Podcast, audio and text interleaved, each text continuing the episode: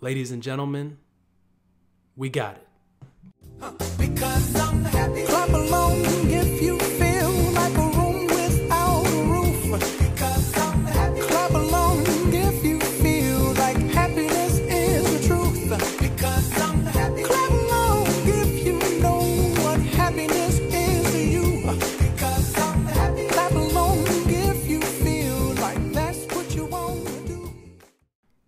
Hey guys, I am recording this right now after I have just gotten the news that I have been accepted to be a CRA at a company.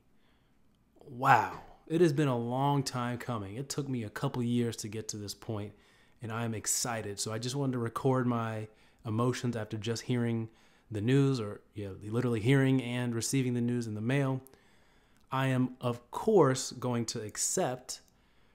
But of course, we're going to go back on some salary negotiations and some of the benefit package negotiations on that. But of course, I'm going to accept. Um, it is not often that you get CRA position offerings, even after you've got a couple years of experience. They don't just grow on trees. But what I've been told is that after you actually become a CRA, that's when things really change for you.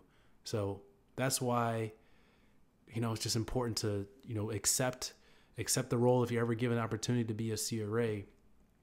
Um, I'm overly excited. I'm super pumped about this. Actually, about to go celebrate uh, with some friends. But you know these these positions don't come across that often for people that aren't already CRAs. Uh, all the time on LinkedIn and things like that, I see positions for people with a CRA on site uh, field monitoring experience, but not for people that have remote monitoring or just other clinical research experience. They always want people that have on field, uh, on site experience, in the field, on site experience. So, really pumped about that. So, we're going to go ahead and get it, guys, from here on out. You can expect more content in the future about what it's like being a CRA. Um, obviously, I'll probably document somewhat my first day, my first week, and my first couple months. Uh, I will be spending the first few months training in the program, um, and then I'll be gradually getting sites up to however many they want to give me. Um, you know, this is a entry entry level CRA, which typically means you know first year as a CRA. It's not entry level to clinical research.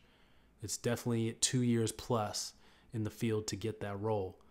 Uh, maybe less if you get lucky and get into a training program or something, but super pumped about it, guys. Wow. So, looking forward on this channel to hopefully get more of you guys into the CRA role. So, I've done it. You've seen me do it. I've documented a lot of the process uh, as far as the interview process is concerned. Uh, I've got a, two other videos on that. So, if you haven't listened to those you're listening to this, what are you doing? Go go back and listen and listen to the first two so you can hear kind of the journey of making it to this point. But that's awesome, guys. Whew, I just don't even know what else to say. I, I just wanted to come on here real quick and, and give give some of my feelings on that finally getting the news. It was a long interview process. Long, long interview process. It was maybe six or seven interviews total. And it happened over a span of a few weeks, about three weeks, maybe even four weeks, three to four weeks. And I am just beyond elated. Uh, this is going to be life changing. So hopefully with this knowledge, I'm able to help change some of your lives also with getting into the clinical research industry and becoming CRAs. So, hope you guys enjoyed this. Hope you guys. Uh, I don't. I don't even know what else to say, guys. I'm just. I'm just pumped at this point. So, take care, guys. That's it for this video. Take care.